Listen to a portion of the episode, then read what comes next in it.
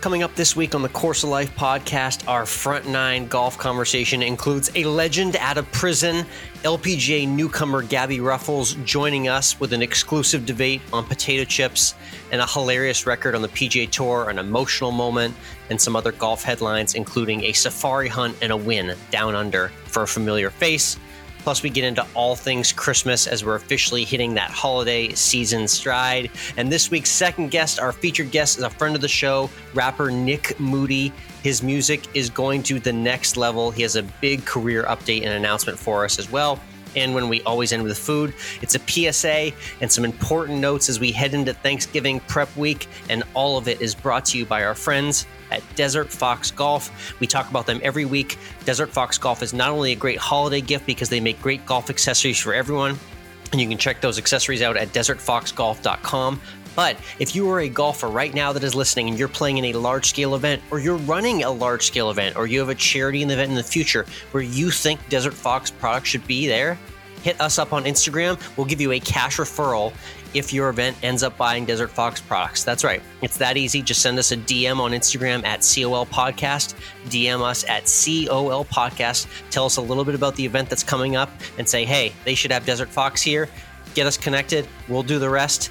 And that's right, a cash referral in your hands just for being a golfer that's golfing and playing in fun events that use Desert Fox golf products. So check out the phone caddy, the swing aid tumblers, the towels, the merchandise, the accessories, the cigar holders, and everything they offer to golfers from Desert Fox Golf are friends of the show, and they could be the supplier of your next great golf event as well. Check them out at Desert Fox Hello,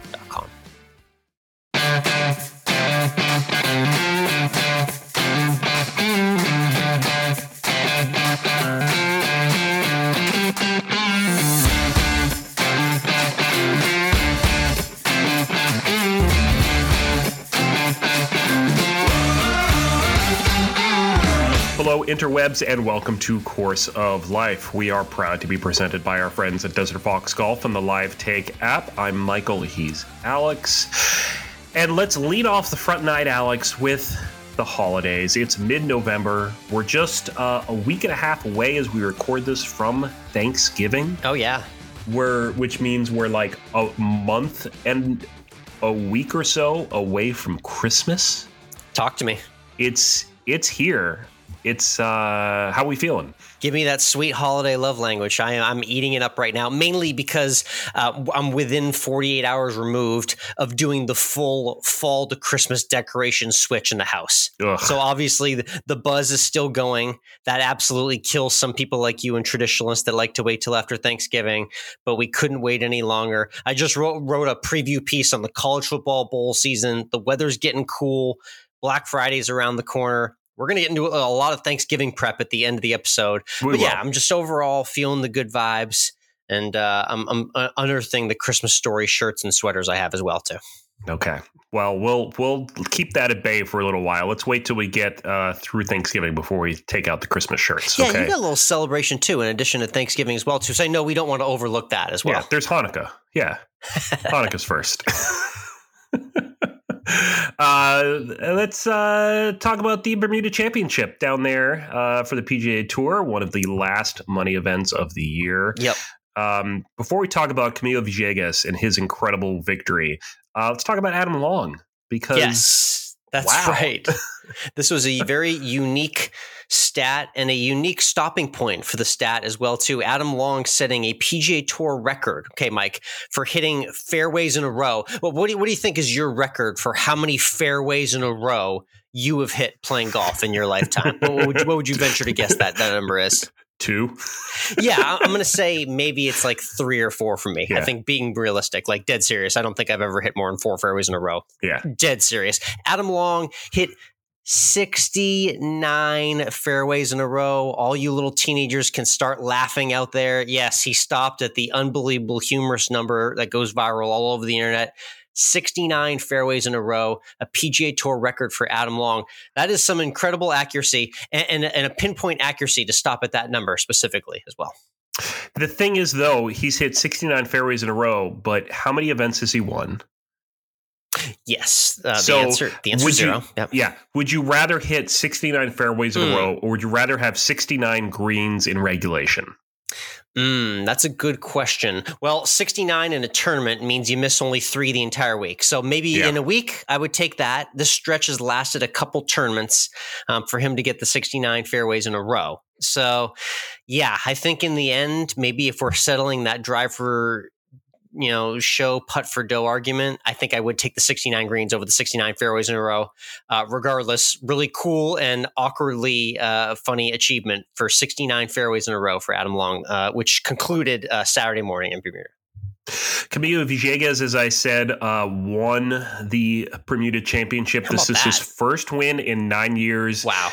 Uh, and what's more impressive, of course, is that back in 2020, I think it was, he lost his daughter, who is four months, six month old, I think is when she passed. Um, and so he has a son now as well, but his the support of going from really kind of losing his game and then having that happen in his personal life and turning really then being able to turn it all around and having his fans and and friends and team believe in him to get back into the winner's circle uh, incredible victory for him. is huge. It was, yeah, like you said, really awesome to see just his name back on the board. He's in kind of a yeah. name of our past that we hadn't seen in a bit, and to see him resurrect his career yet again after that horrible tragedy you mentioned of a couple weeks ago, where we're on back to back weeks with some unbelievably feel good stories coming off of Erik van Rooyen winning for his terminal cancer um, diagnosed best friend who he played college golf with, uh, to this story with Camilo Villegas and overcoming that horrible tragedy. Um, to find success professionally again. A couple very emotional moments, and, and, just kind of speaking to that theme of uh, golf is just one of those sports that produces so many stories that make you think about the greater good of the game. The game is not only for competition; it's a game that helps us get through things, get past things, celebrate things, honor things that are great in life. So great to see Camilo back in the winner's circle. It is indeed. So we'll see him at the Players now, um, and uh, if he does well in next week's event at Sea Island coming up, he may be in all yeah. these new signature, all the signature events. He needs to have a good finish, and then he'll be in the signature events. Oh, that's great to see. I love it. So that'd be great. The LPGA uh, had Annika's event because Annika just, you know, it's Annika. She's like Tiger on steroids in the LPGA. Well, they were saying this past week in the press conferences, and I'll get to it in a moment, but it was just the players were thrilled that Annika actually has an event to call her own. You know, on the PGA Tour, we had Byron Nelson's event. We've got Jack Nicklaus's event, the Memorial. We've got Arnold Palmer's, the Bay Hill. Tiger's even putting his name on events now. So it's great to see the LPGA doing something similar, paying tribute to a legend and having an annual stop on the calendar that does that. And I mean, what what better ambassador to the female golf game than Annika Sorenstam? Great, exactly. Great and uh, you were able to get remote credentials to this event. I was. Yeah, it was kind of an interesting situation where I obviously couldn't be there in Tampa for the event, but the LPGA, I'm very thankful for them, allows us to cover events remotely and give spotlight to everything that's great in the women's golf game and the landscape. Uh, so I was able to look in and check out the Zoom press conferences, got to catch up and ask a quick question to our friend of the show, Stacy Lewis. Uh, she's obviously had a very long year. She's quite exhausted, but uh, posted that inf- uh, answer on Instagram. So be sure to follow on social for those uh, social exclusive clips as well too. And then also got to have a really cool conversation that's going to come your way right now with a newcomer on the LPGA Tour. She just won three times on the Epson Tour to get her to the next level, and uh, she goes by the name of Gabi Ruffels. And it was a really com- cool, really cool conversation with a USC alum who is now making her way on the LPGA Tour. Thanks for having me on. Definitely, yeah. So let's start right where you're at now. You're playing in Annika Sorenstam's event, getting a sponsor's exemption into the event. That's got to feel really special for you uh, growing up in the game, obviously.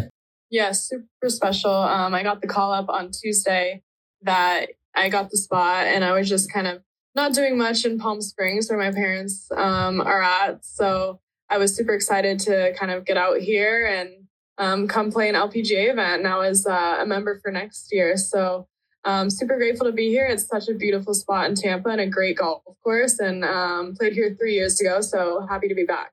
Nice. Yeah, it's really cool to have you on the stage you're in right now. Obviously, we all know we're about a year removed from a situation that you handled really well when you accidentally missed registering for Q School. It kept you on the Epson Tour, but now that we're removed from that, you've taken care of a lot of business this year to get yourself back where you are now. What's what's the big takeaway from that era for you?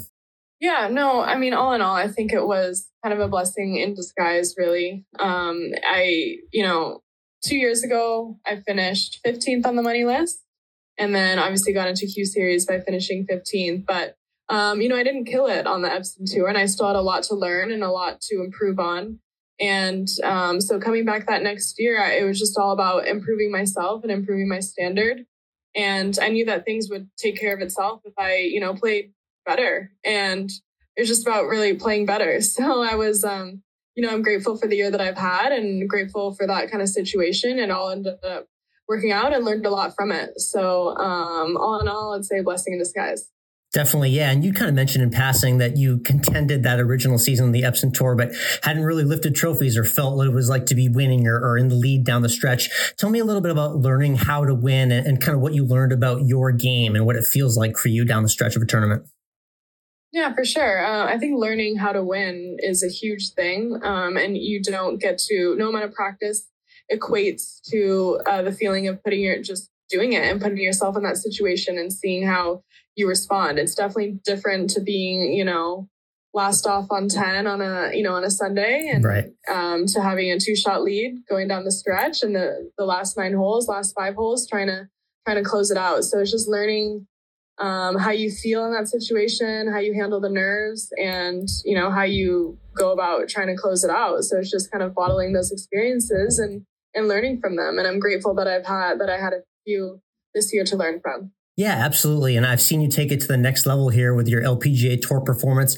It's been limited this year, but you've been very consistent, racking up made cuts, solid finishes. I'm curious what's been working for you here here on the big stage, specifically with your LPGA start, starts you've gotten this season.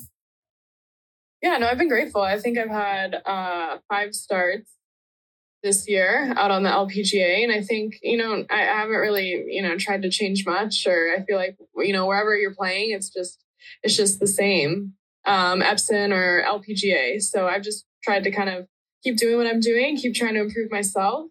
Um, but yeah, the courses out here are, I think, a little bit more demanding at times than the Epson tour. Um, some not, but um, you know, I've just had to kind of learn from that and kind of adjust, you know, how I do a few things with that. Um, but no, learning learning a lot, and it's nice to be out here and compete with the best players in the world. Definitely. And, and your game's been trending very nicely recently. So I got to ask, what, what club or, or, clubs are specifically been the nicest to you this year to keep things intact? Um, yeah, great question. I always like my driver. I feel like my driver is definitely one of the better clubs in my bag. Um, I would also say maybe my longer irons.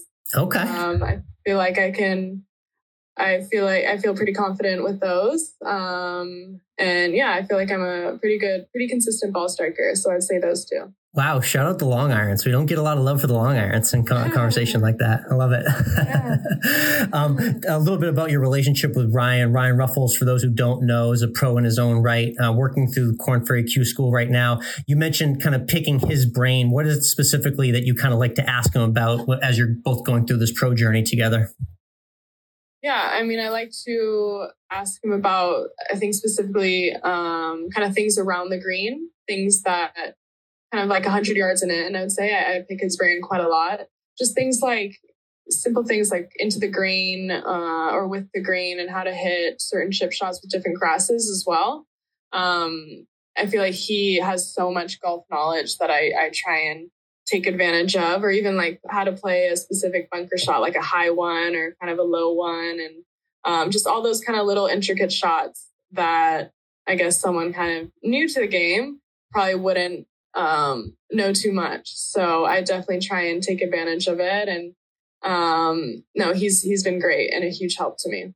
I know your your game's soaring right now, but you do have a big tennis background, both you and Ryan growing up. So I'm curious though. I know the older brother bullying seemingly probably never ends for you. You post a lot about it on social jokingly, but when you get revenge, is it beating him in tennis or golf? Well, what's working better for you these days against Ryan? Anything. I will take anything against my older brother. um, but hmm, we do play a lot of paddle, paddle tennis in Orlando. Nice. Um, don't play too much actual tennis. So, but I feel like I've got him in that one if we ever did play or played soon. Um, but golf is great too. I'll I'll take him in golf too. So I feel like whatever I can get. It's pretty it's pretty even upon all different sports. So I'll definitely take whatever I can get. Love it. Awesome. And again, it's Gabi Ruffels joining us. Gabi Ruffels on Instagram to follow along. Uh, let's do some fun food questions here. And let's start quickly with your off season and holiday plans. I know we're getting down to the final stretch run of the season. You've had a busy one traveling everywhere, um, getting your name out there and obviously getting yourself to the LPGA tour. But when you do take that breath in the off season, what are the plans going to look like for you? Yeah, so I'm going to Australia actually to play the Australian Open and then another little event after that. And then I'll just stay in Australia for a couple more days. Um, I'll be with my dad. So he was thinking about going to Kangaroo Island in Australia. Wow. So that's a cool little thing that I might do. I've heard it's amazing. Um, but I think just really for the off season is just chilling. I think that as golfers, we are traveling so much and are always kind of out of home away from home that it's nice to just be at home for more than a week, two week stretch. So I'll just be kind of not really doing too much, just at home, which I'll really enjoy, I'm sure. And then now for the real hard hitting questions uh, favorite holiday dish, whether it be Thanksgiving, Christmas, or anything in between? Anything you're excited for? I like the turkey at Thanksgiving. Yep, can never go wrong with that. Uh, your potato chip preference, Ruffles or Lay's? Everyone needs to know. Oh my God. You know what? Okay. I actually don't really like Ruffles chips. Um, but I feel like I should because it's my last name. But I do prefer Lay's, so that that's a tough one. What am I going to go with? Uh, I have to go with Ruffles. Fascinating. You stuck to the family name. I love that. I appreciate that. And then we we love ending with our 19th hole question. So the last question is uh, when you get into the clubhouse at your favorite course and you just finished a great round, what's like your favorite meal and drink to order at the 19th hole? Oh, meal and drink. I love pizza. So I'd probably say pizza or pasta and I don't really drink, but maybe like a lemonade. Oh yeah, no, that sounds great. Love it. Awesome, Gabi. Thank you so much for hopping on. Best of luck this week and the rest of the season, and uh, hit them straight out there. Perfect. Thank you. Gabi sounds like, um, while she wants to stay true to her name, Alex, that she's mm. she's really a Lay's fan. I really conflicted like. her with that question. It's one of those things where I thought that question may have been asked to her a hundred times, but I'm not sure it has. That was a layup for me. As soon as I saw I was interviewing Gabi Ruffels, you knew I had to ask about potato chips. So yeah. I was surprised to see that she was leaning Lay's for a while before she stuck by the family name there. That, was, that was a very telling moment, and I, I appreciate her honesty and her candor on that on that question as well. Yep. Gabi did end up finishing tied for 38th at the Annika Driven by Gainbridge at Pelican. They have really long names for events at the LPGA. Little clunky, little clunky. That. Yeah, they could shorten that for sure. I'm sure Annika would like to shorten it to maybe just the Annika, and, and we can yep. do that informally. But yeah, like you mentioned, good to see Gabi play another weekend. Like we said, you know, she's gotten what six, seven starts now and has made the cut in like practically all of them. That consistency is going to build on itself, and we've seen that with players going up the ranks. So we're going to see a lot more Gabi on LPGA leaderboards, and looking follow, forward to following her journey as well. Yep, Lilia Vu did end up taking the W. Yeah, uh, fourth win sorry, of the year for her. Another win. Crazy. Yeah, just she's crazy. You know what else is crazy, Alex? Yep. Angel Cabrera Mm, there's a blast from the past name. For, for those who don't remember, Masters champion, U.S. Yep. Open champion, um, beloved felon. cigarette smoker as well too. Convicted felon. Oh yeah, that's right. Convicted felon. Yeah. he just got out of prison. Uh, in case you were wondering what happened to him the last few years. Yeah. Uh, and he wants to get back onto the PGA Tour. He does. Yeah. yeah. I mean, he's a little under three years uh, in the pen, and he says it was good for him, Mike. He says he's a changed man. He's reformed. Um, obviously, went on went in there um, on some not so great charges uh, against some former lovers of his.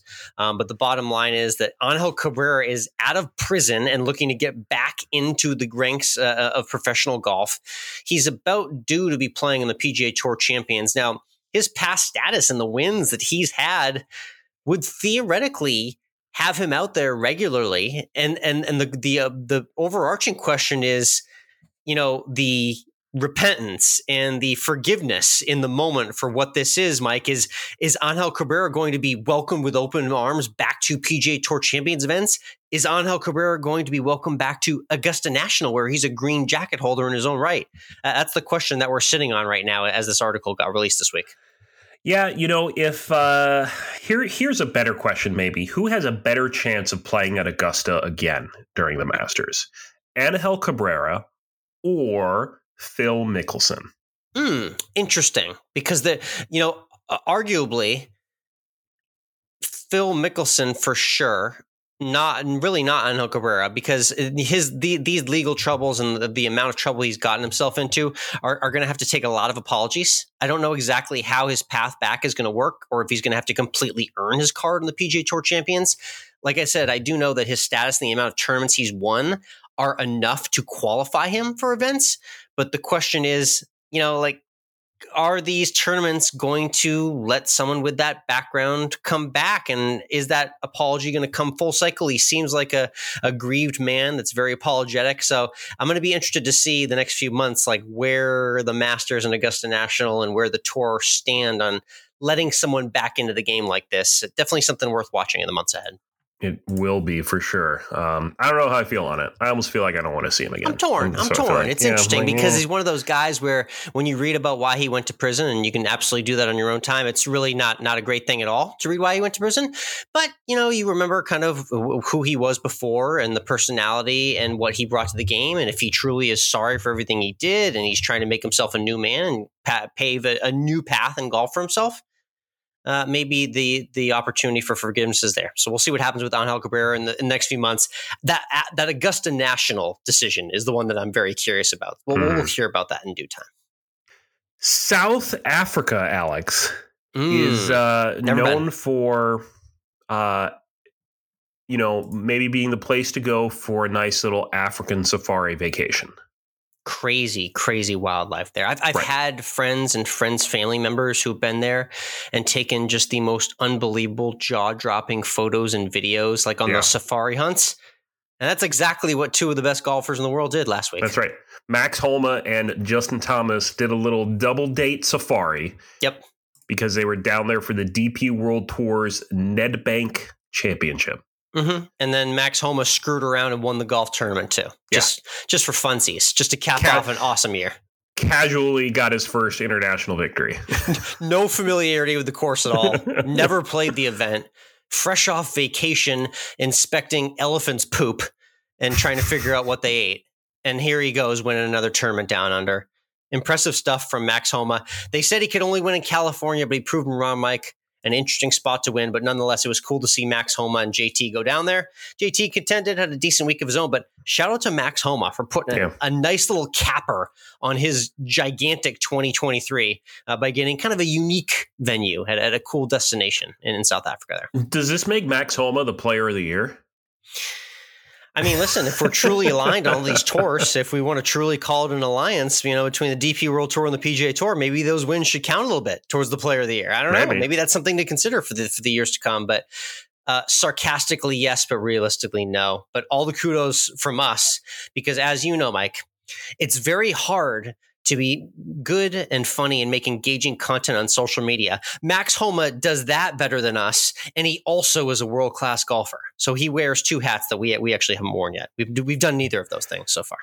You know, uh, I would say I'm jealous of Max Homa, um, but uh, he just seems like such a nice guy. I, I just I just want to be his friend. I know you just yeah. want you just want to cozy up and just have a drink yeah. with him and watch the game, right? Yeah, hey, yeah. Shout out Max Homa. Yeah. Good job. Hey, uh, if you haven't checked out our YouTube channel recently, uh, like we've been saying, really kind of every week, you really should. Uh, we got some uh, footage up there from uh, our our time at the Desire Cup, part one of our time at the Desire Cup at TPC Sawgrass. You'll see a little bit of the clubhouse there. You'll see more on what's going to be going on this week's video. A lot more, yes. So part one is out now on our YouTube page. Search Course of Life podcast there.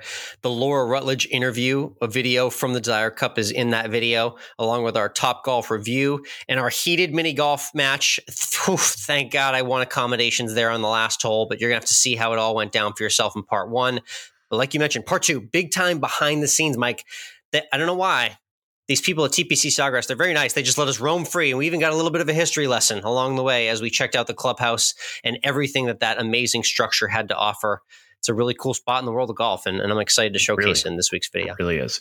I, I you know, if uh, anyone from TPC Sawgrass, the PGA Tour, is listening, I'd be happy to come back uh, in what is it, M- March, April, March. I'm down for the players. Yeah, are you interested yeah. in attending the players? Yeah, it's only a couple hours away. I think I can make it. I would like to go back. That's a nice yeah. idea, actually. Okay. So if the players is listening, Uh, we'll send them this and, and, let them know that we would we'd love to uh, to attend and, and, go back to that wonderful clubhouse because again that's one of those buildings where you see it on TV all these years watching the playoffs and you say to yourself God I wonder what that looks like inside there and then to actually go in firsthand well the video is going to do it justice so be sure to tune into YouTube and, and see the uh, the amazingness of it all. The uh, PGA Tour has their final official money event of the year. It's also, I think, right the last like fall event, so yep. it's the last chance to like I don't know, however the new season format is set up. I don't know how it is. Yeah, it's the top 125, Mike. So guys are trying to get inside that number. And then outside of kind of the top 50, which is already set in stone, those kind of next 10 spots are going to be all the talk this week. So you're going to see guys get into those number 51 to 60 spots. And those are important, like you mentioned earlier, because those 51 to 60 guys, they will get into some of the signature events that are so, so wealthy and rich with money for anyone who plays in them. So those are definitely lottery tickets for players, and, and there's going to be a lot of opportunity out there this week. It's the RSM at Sea Island, just down the road from me. Uh, Stewart Cink's tournament, right? Stewie Cink. Yeah, Stewie Cink. Uh, uh, basically, a million unofficial hosts to this event. Stewie yeah. Cink Davis Love, Zach Johnson, you know, all the names from the late 2000s and early 2010s that we know and love, basically. They all live in Georgia together now. You see a lot of Georgia guys that'll be in the field Russell Henley, Cooch, you know, all those guys. Cam Young's Georgia guy that'll be in the field. Ludvig Åberg from the winning Ryder Cup team also teeing it up as well. So yeah, one last go at official FedEx Cup points and money uh, before we officially shut it down and and the pros throw the clubs in the shelf for a month or two.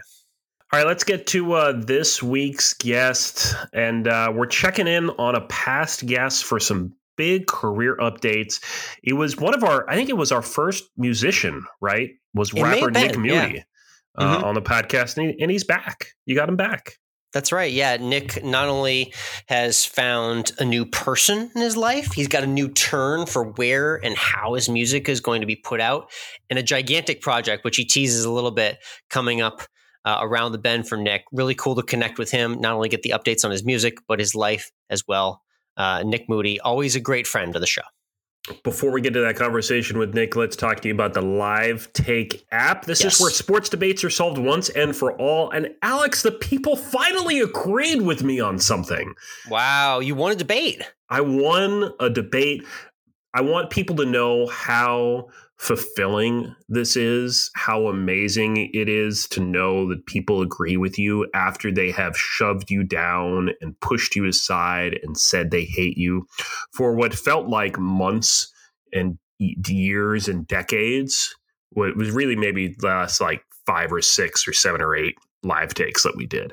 And a live take is literally just the two of us talking to each other through our phones that then is recorded for about three, about five minutes, maybe less than that. We talk about a topic, or anyone else on this app talks about a topic with someone else for a few minutes, and then we let the internet vote on who has the right opinion. yeah, it's like your own topic. version of first take. You can you can let your take be heard, and then the audience and the internet and the public votes on you. This isn't just some private little debate. You let it get settled by the rest of the internet, and, and that's how we can tell who the true winner of the take is. That's right. Now I know that I'm a winner it makes me feel great inside. So if you need this kind of positive reinforcement in your life, then I think Live Take is the place for you. You can find us on there, COL Podcast Alex, COL Podcast Michael. You can challenge us to something as well and see if you can beat us. You can right. probably beat me. You probably can't beat Alex. Let's just let's just lay it down there. so again, Live Take, check it out on your app store, download it today, and let your take be heard.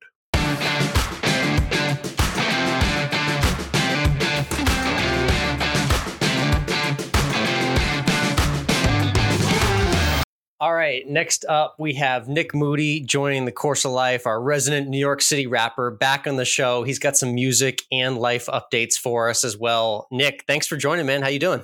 I'm doing great. Can't complain at all. Thank you for having me.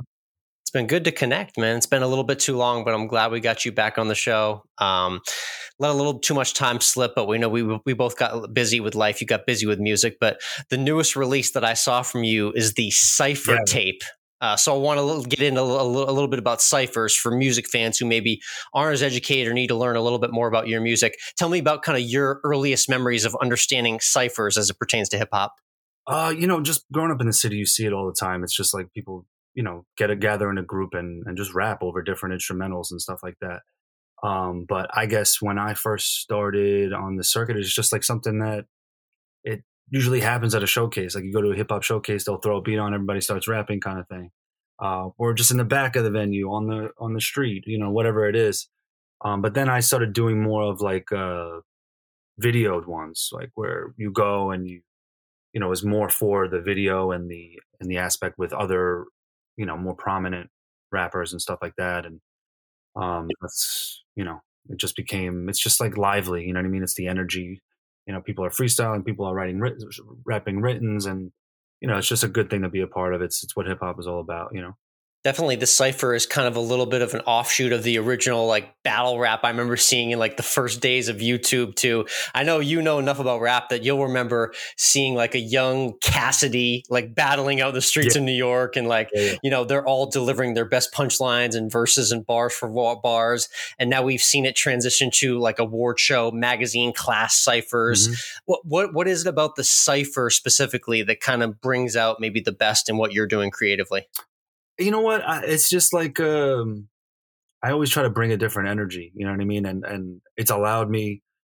I just had a lot of success with it this year. Like for whatever reason, I did a couple of those one train ciphers with uh, Steve Mules, who's you know a pioneer uh, videographer in New York right now.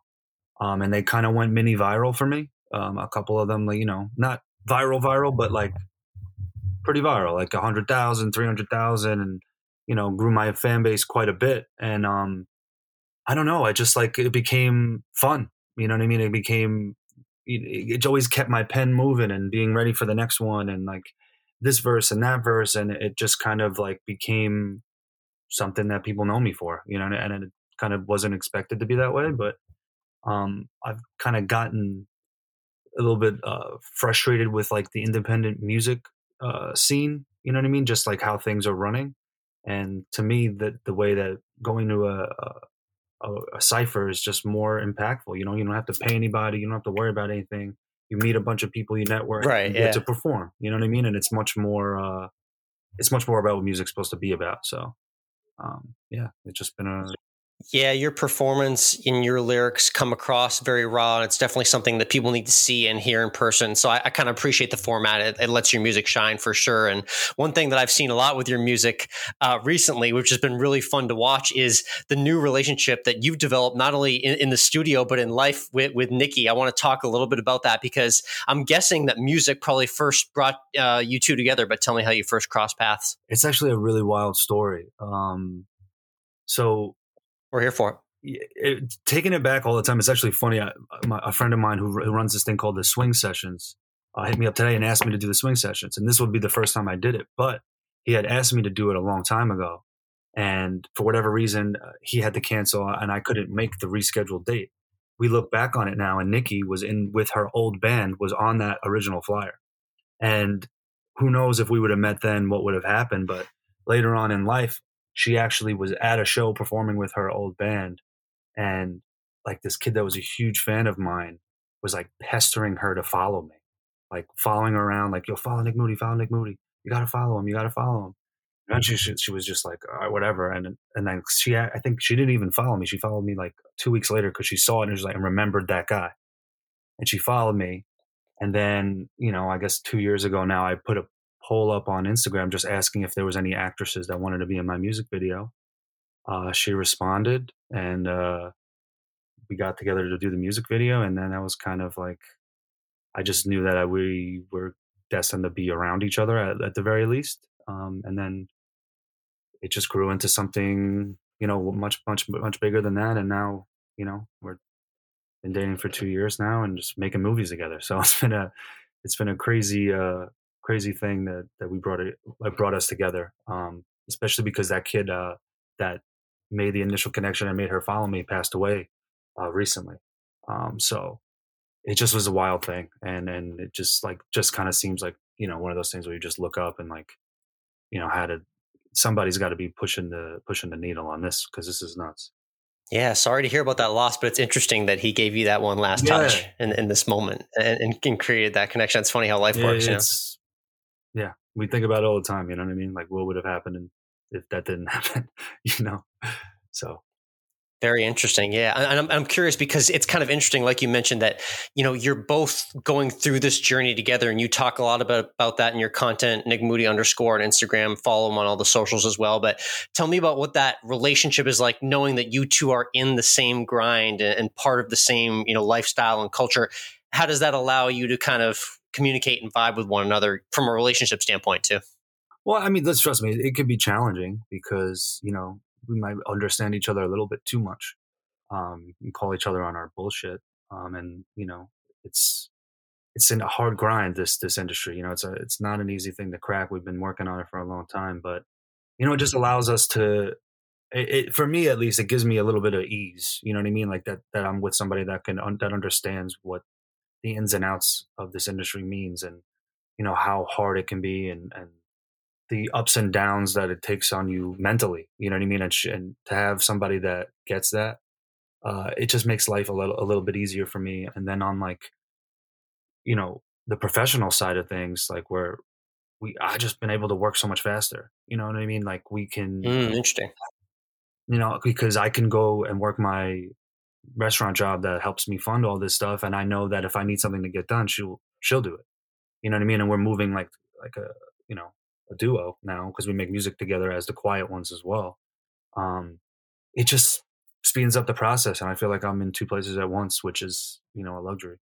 Very cool. Very, well said. And, and, and in terms of the uh, musical content that we see between the two of you, the quiet one stuff is very fascinating because I love the way you play off each other on stage. Just forget the relationship. Let's just talk about the on stage dynamic and and making that music and going back with her.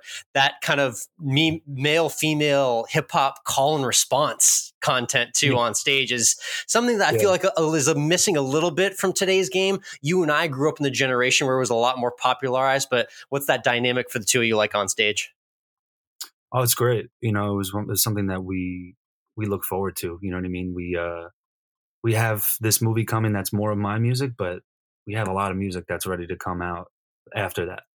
And you know, performing it is is, is the best. We actually played our first show with a band uh, about a uh, end of August. It was my it was my yeah. first show. Yeah, it was. You know, the energy is just different. You know what I mean? And she can do a lot of things vocally that I can't can't do, and you know, I can do what she can't do, and it's together. It's just uh, it's an interesting dynamic, and we're we're uh, you know, she's a great performer. So when we get together, it, it's just a fun night.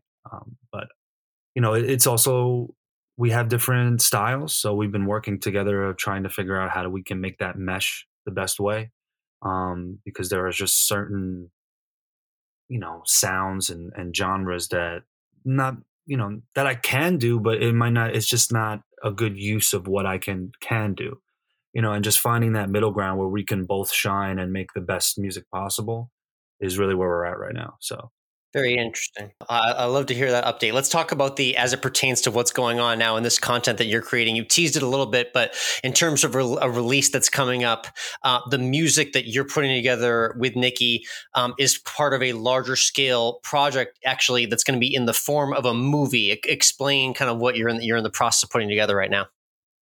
Well, uh, it's it's it's hard to fully explain, but we just finished uh, shooting, so um, basically I had a, I have a new album and uh, it's different. It's a little bit more alternative, I would say. Um, it's a little bit darker.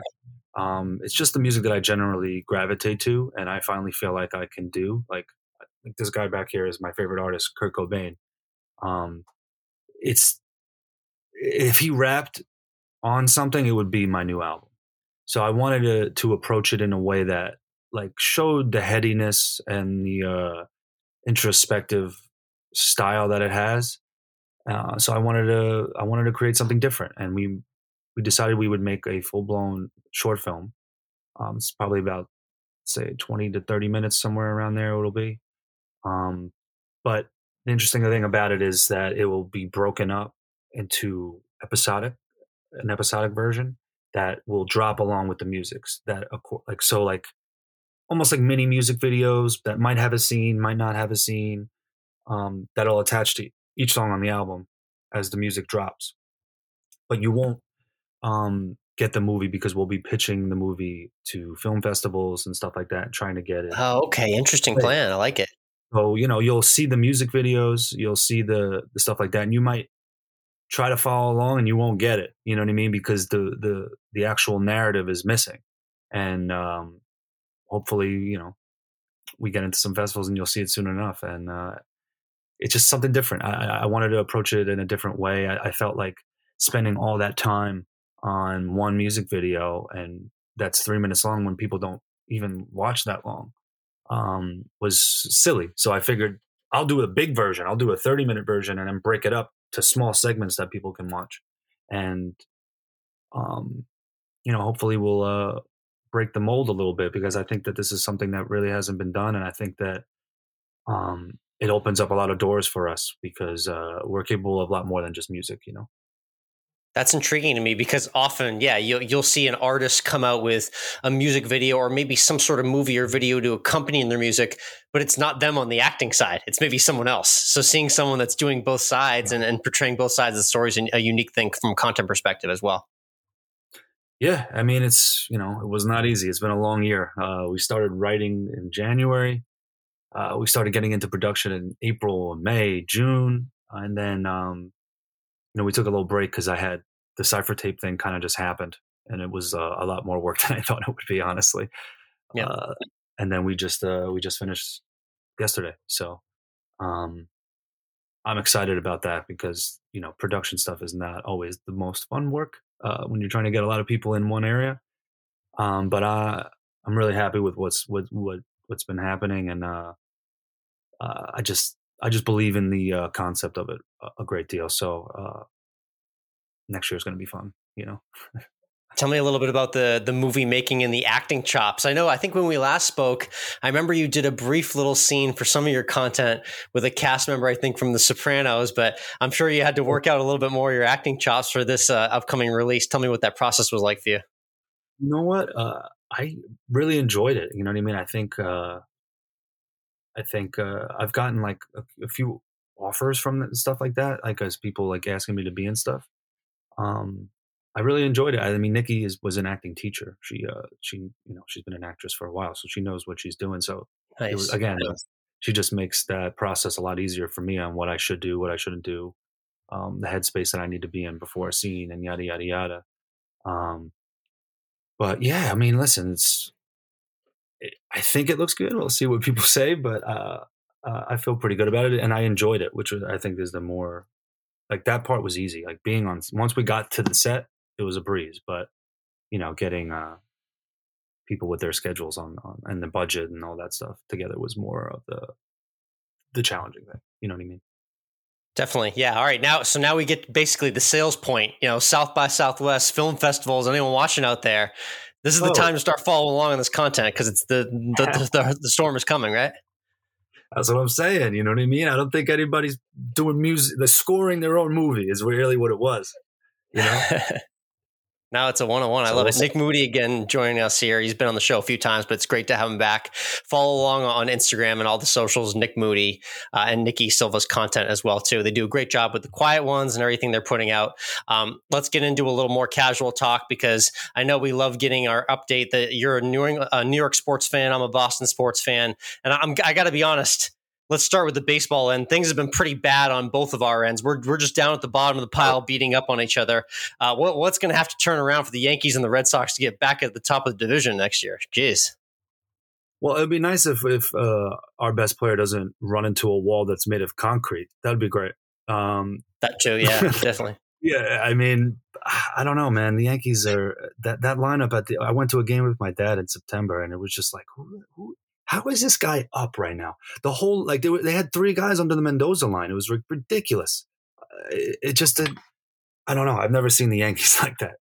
Um, and the same thing, the Red Sox. We hired a, a GM that was going real cheap and not spending money like the Red Sox or the Yankees would. I'm like, who are these guys? We're the Red Sox. The Red Sox and the Yankees should be spending money to infinity trying to have the best team in the AL East every year. That's the way it should be. I don't. I don't understand why they didn't go get somebody. You know what I mean? I think they got to make some sort of move because, you know, I think they relied a, little bit too heavily on the farm system becoming what it was, and and you know, guys get hurt. It's what happens. You need depth. So, um, hopefully, we could get Gerrit Cole to, to produce another year like he did last year, and and have a better offense to go along with it.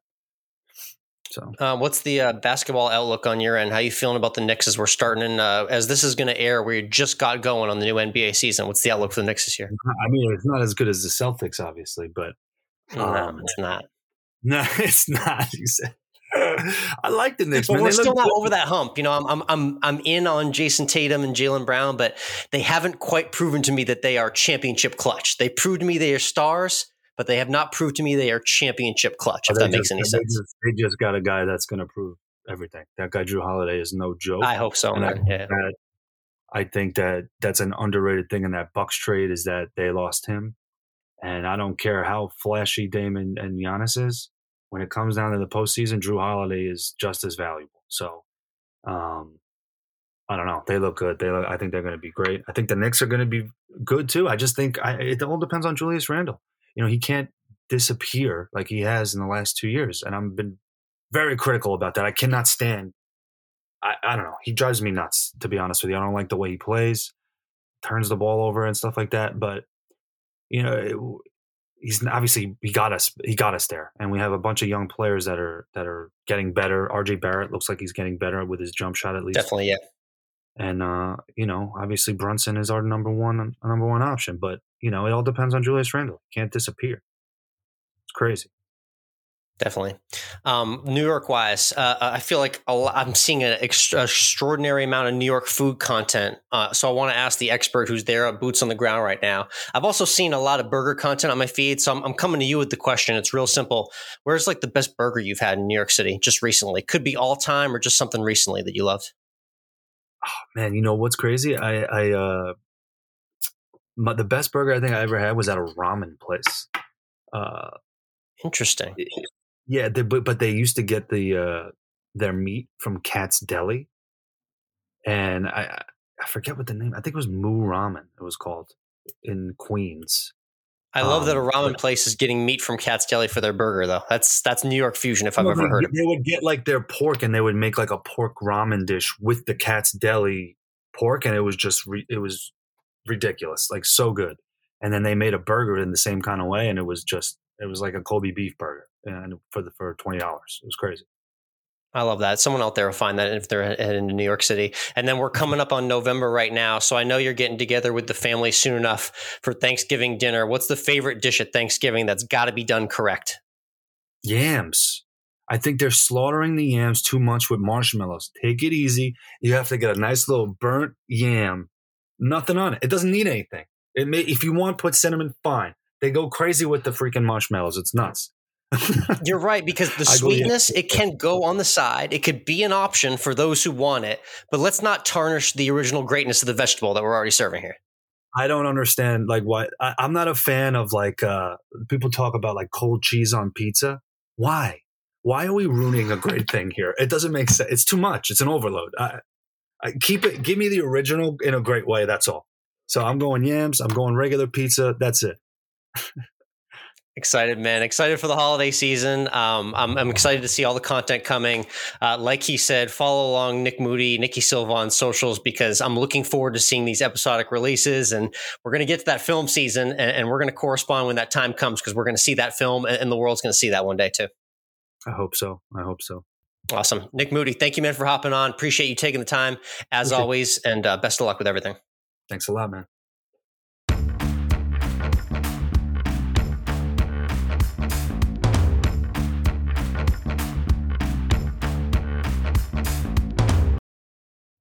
And we're back. Great chat there with Nik. Love to hear he's branching. He's he's not really branching out. He's diversifying and Mm, he's yes. writing a screenplay and shopping it and he's going to make soundtrack and that's that's a lot of work. That's a lot. I mean, that's like the ultimate one man band. I know he's got help from his team and, and he shouted everyone else who's been a great support to him, and especially Nikki along the way as well. But awesome to see what Nik's doing, taking that music to the next level. We always talked about his music and he does such great storytelling. He, he paints such a picture with his words. And I love that about Nik's music. So to take that and actually put it to big screen and actually take it to a, a movie level concept is really exciting. So again, follow along uh, Nik Moody underscore Nik Moody underscore on Instagram. I love checking out his clips, his reels, his performances. The dude is always on the grind, and we love having him on and supporting him. And if you like that conversation with Nik plus everything else we do here on this podcast, make sure you punch that subscribe button right now. Yep. It's good you time. missed it, but guess what? You can still do it. It's okay. Also, give us a rating. Four stars is ideal. Three is okay. Two is cruel, and one is downright mean. But I'll take it. Yeah, It's I would take the one star. Again, it means that you actually have the action to to vote on us. So No one good. has given us one star, so It's a challenge, isn't it? You're I challenging guess people. so. I am. Yeah. I'm throwing down the gauntlet. Uh, that's what I'm doing. But hey, let's get to the back nine. Let's talk Yeah. college football. Another winning week for you, Alex. Exciting. How's it feel? We're finally putting something together. You know, we're just we're we got two back back to back winning weeks here. Five and four last week. Five three and one on the picks this past week. I post them every Saturday morning. Uh, at COL podcast on threads, uh, Course of Life One, Course of Life Alex, Course of Life One on Twitter. You know where to find me. That's where the picks go. And yeah, college football's heating up right now, Mike. For for, for your thirty second update, it's an absolute chaotic scene to, to get into this final four playoff right now. It's the last 14 playoff. There are probably about nine teams that stand a chance to get in right now, and two to three weeks left of games for the biggest teams in the land. So um, the Longhorns are still holding out hope. They might need some help, but uh, we're going to have a lot of angry fan bases. This is always a fun time of the year for the college football fan bases. Uh, when you're angry, you don't get into X, Y, and Z bowl game or playoff. Uh, so look forward to that carnage in the coming weeks.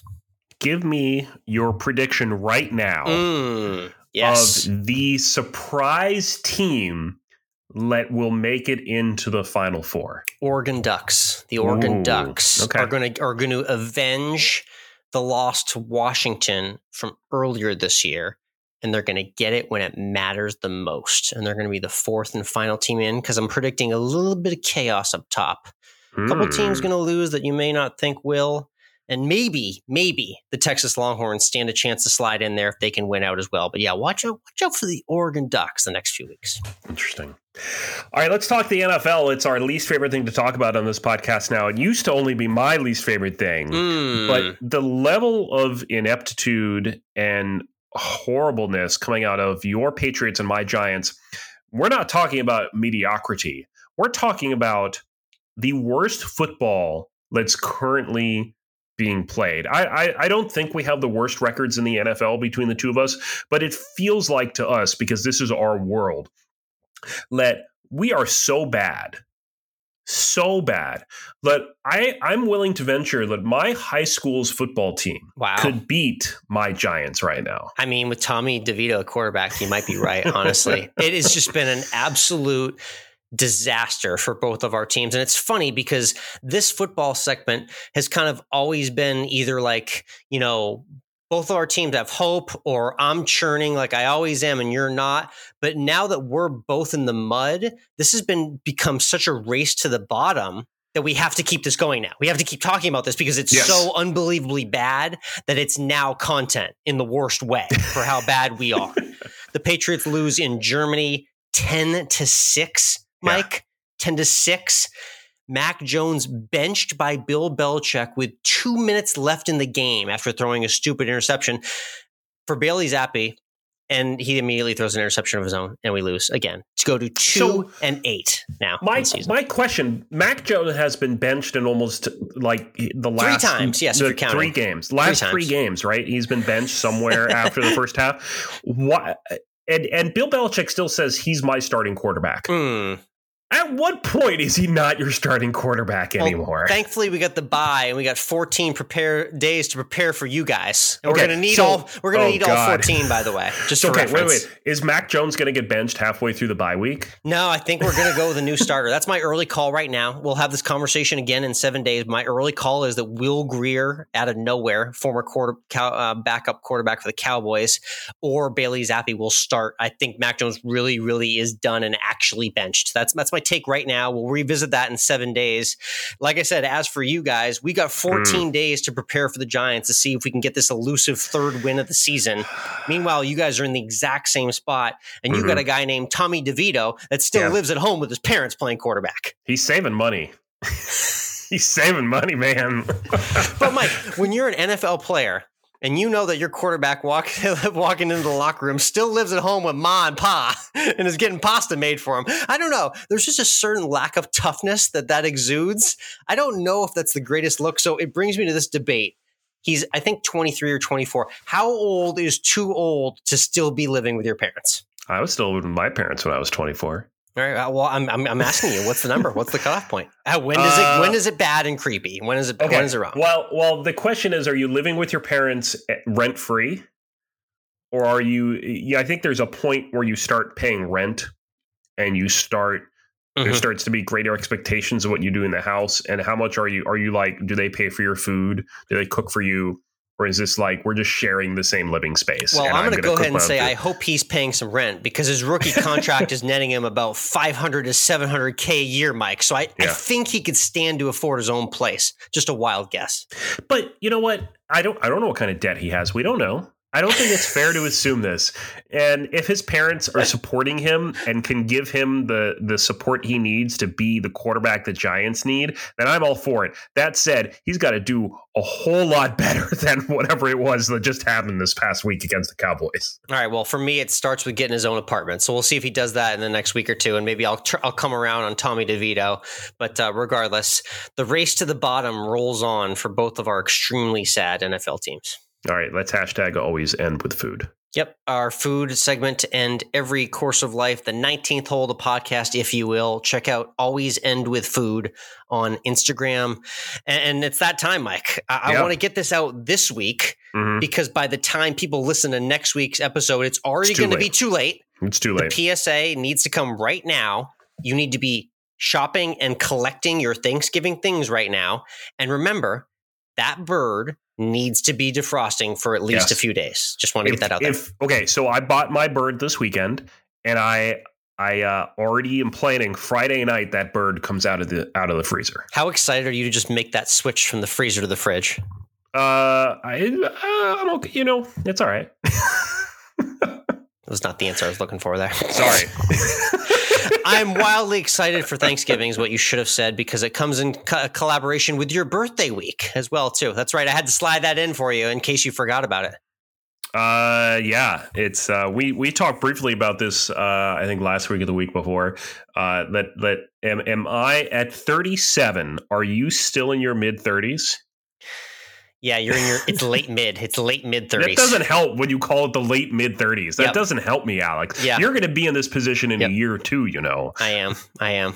And until then, I'll mock. But yeah, it's late mid 30s indeed for you. Um, but what I did see, what one incredibly mature thing that you did do is Yeah. you've already got your notebook out and you're already strategizing for next week's meal. Well, I have the menu is fully planned out, and I'm I'm going to be making everything, and I still have to work next week, so I had to map out uh, what I'm making, what can I make ahead of time, when Right. do I need to go to the grocery store and buy Good things, move. and then go back to the grocery store and buy more things. Because if I buy stuff on Saturday, it may not be fresh for Thursday. So what I like fresh vegetables that I want, I don't want to get on Saturday because it, it's not going to be good for Thursday. So yeah, you start towing that line when you're five Yeah. to seven days out like that. So that's definitely some good stuff to keep in mind out there for everyone starting the prep. Best of luck. You can you can get after the prep right now, and next week we'll talk a whole lot more about it. And next week we're gonna have our annual chat with Brandy Malloy, who's got some great holiday baking, cooking, and food tips as well too. So that's all coming your way on next week's Course Life podcast. Until then, we'll see you next week.